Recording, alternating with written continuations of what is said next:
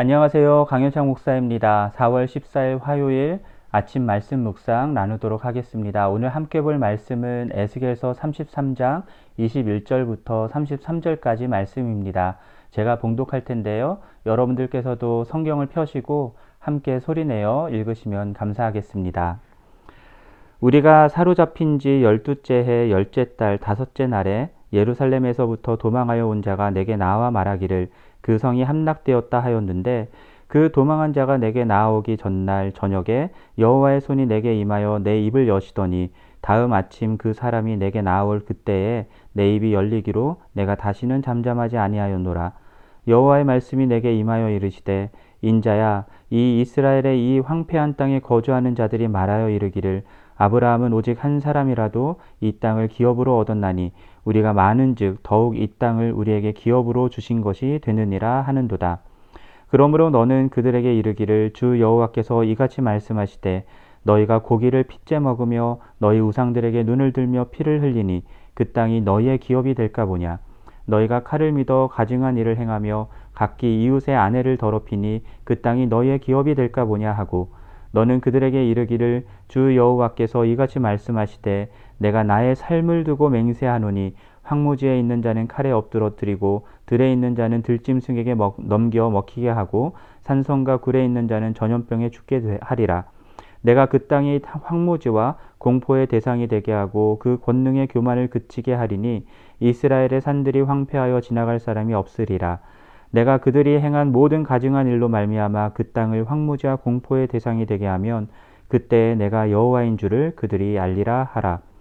인자야 내 민족이 담 곁에서와 집 문에서 너에 대하여 말하며 각각 그 형제와 더불어 말하여 이르기를 자 가서 여호와께로부터 무슨 말씀이 나오는가 들어보자 하고 백성이 모이는 것 같이 내게 나오며 내 백성처럼 내 앞에 앉아서 내 말을 들으나 그대로 행하지 아니하니 이는 그 입으로는 사랑을 나타내어도 마음으로는 이익을 따름이라 그들은 내가 고운 음성으로 사랑의 노래를 하며 음악을 잘하는 자같이 여겼나니 내 말을 듣고도 행하지 아니하거니와 그 말이 응하리니 응할 때에는 그들이 한 선지자가 자기 가운데 있었음을 알리라.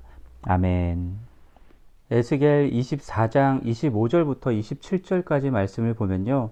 하나님의 심판이 임하여 예루살렘이 망하게 되는 그날에 도피한 자가 에스겔에게 와서 그는 그 일을 들려줄 것이고 그때가 되면 에스겔의 입이 열려서 다시는 잠잠하지 아니할 것이다라고 하는 하나님의 예언의 말씀이 있었습니다.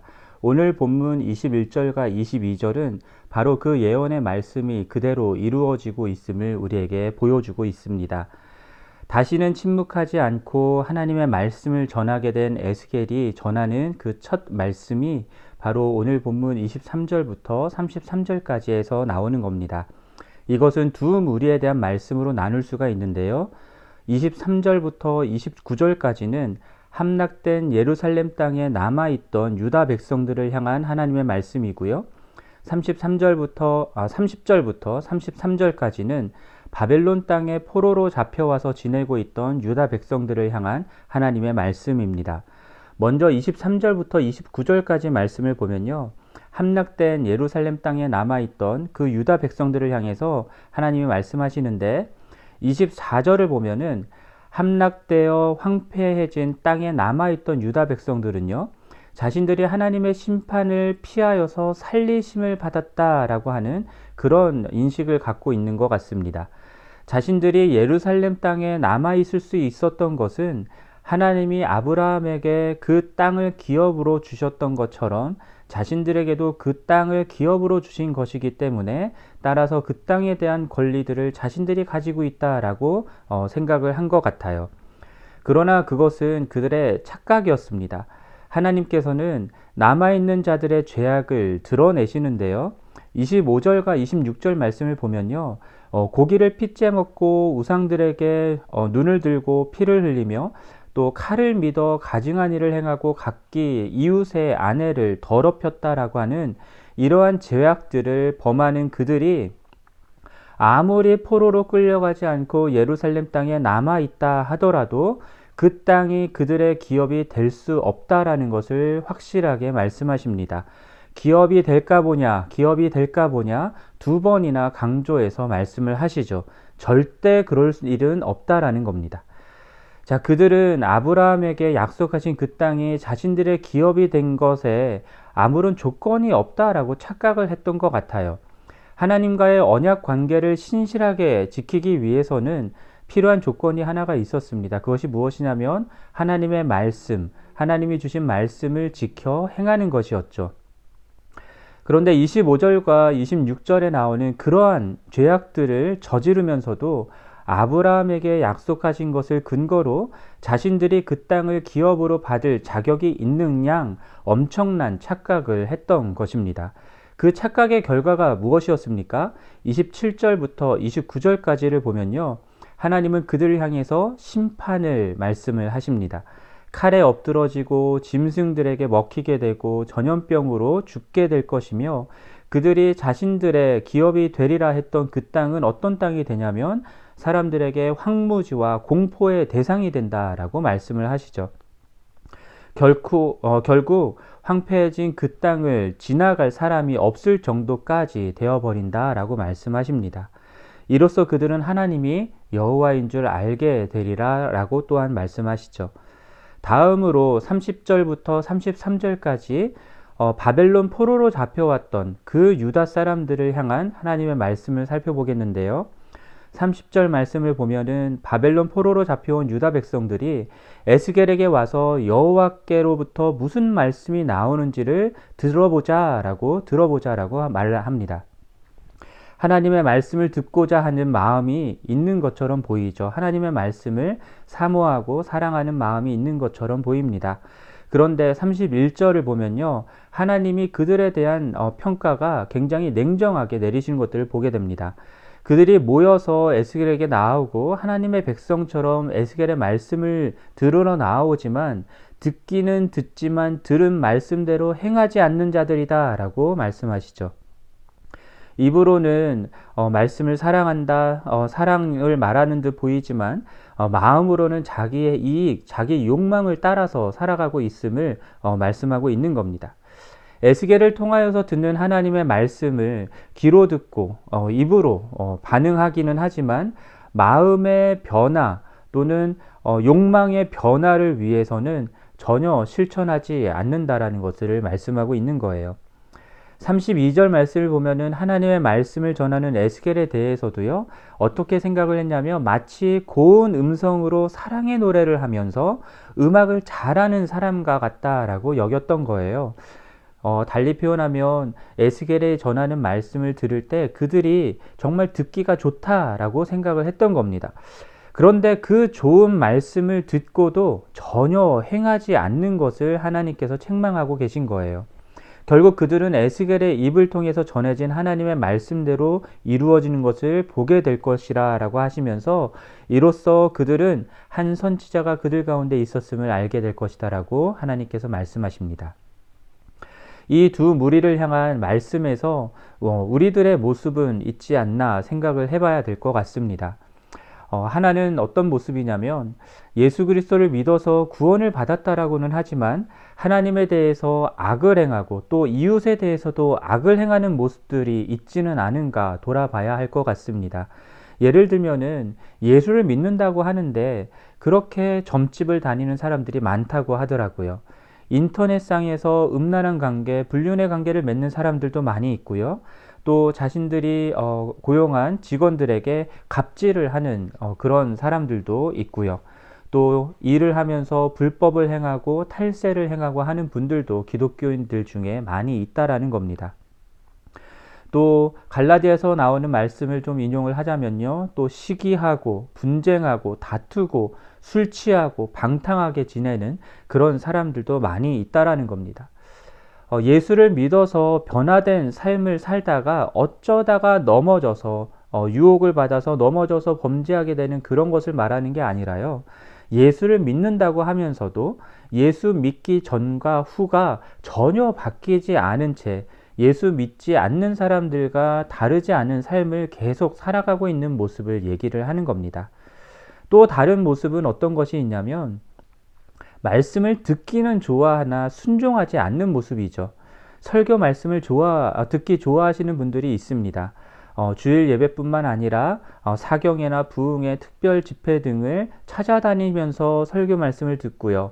그리고 주중에도 인터넷이나 어, 방송을 통해서 설교 말씀을 자주 듣는 분들이 계십니다. 말씀을 사모해서 많이 그리고 자주 듣는 것은 나쁜 일은 아니죠. 문제가 아닙니다. 문제는 뭐냐면 듣기는 좋아하고 듣기는 하는데 듣기만 하고 순종하지 않는다라는 것이 문제입니다.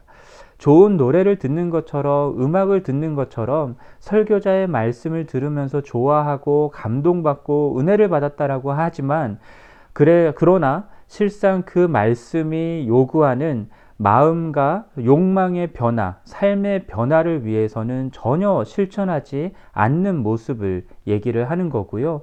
그러한 변화를 위해서 치러야 할 대가를 전혀 생각하지 않고 말씀을 그냥 누리기만 한다라는 겁니다.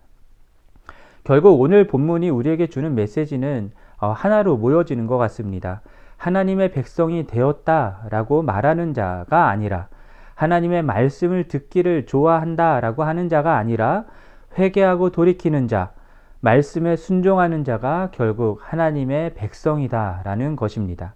즉 하나님의 백성답게 살아가는 자가 하나님의 백성인 것이죠.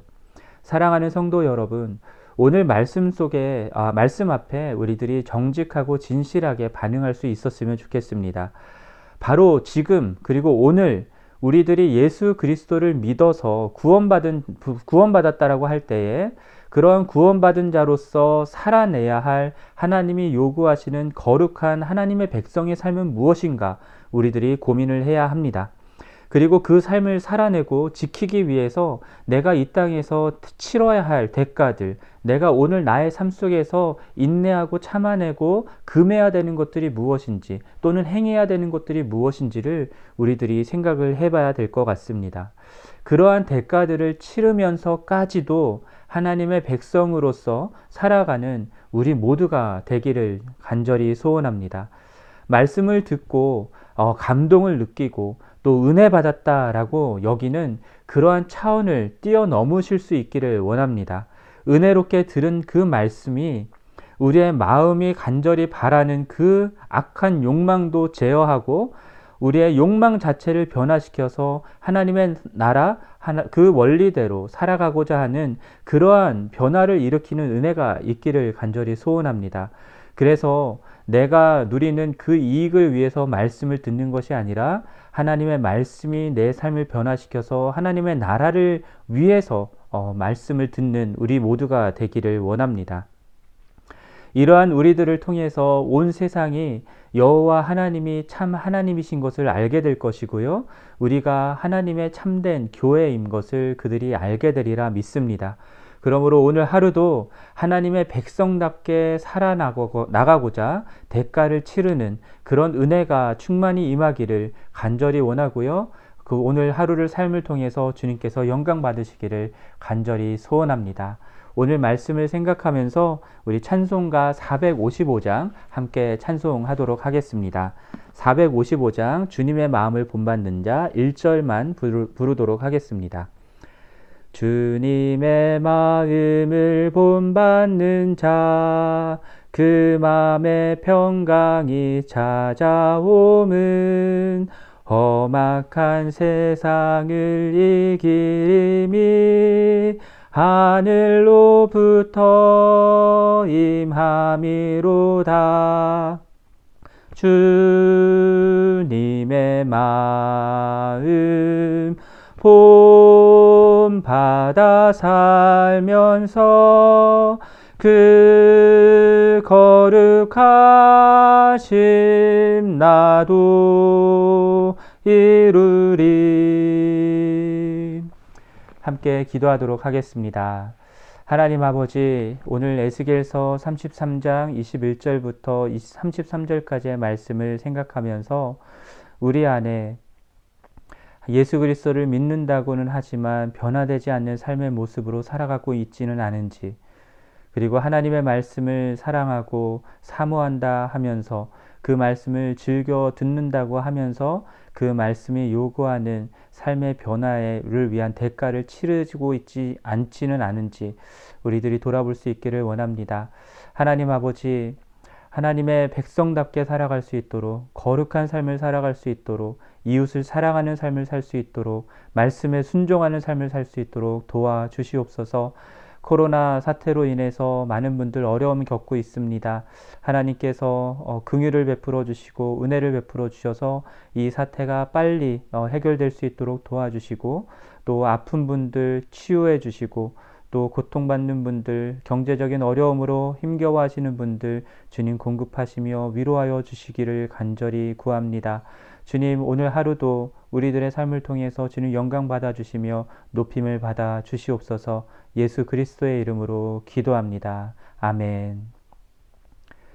주님 주시는 은혜로 오늘 하루도 승리하시기를 간절히 바랍니다.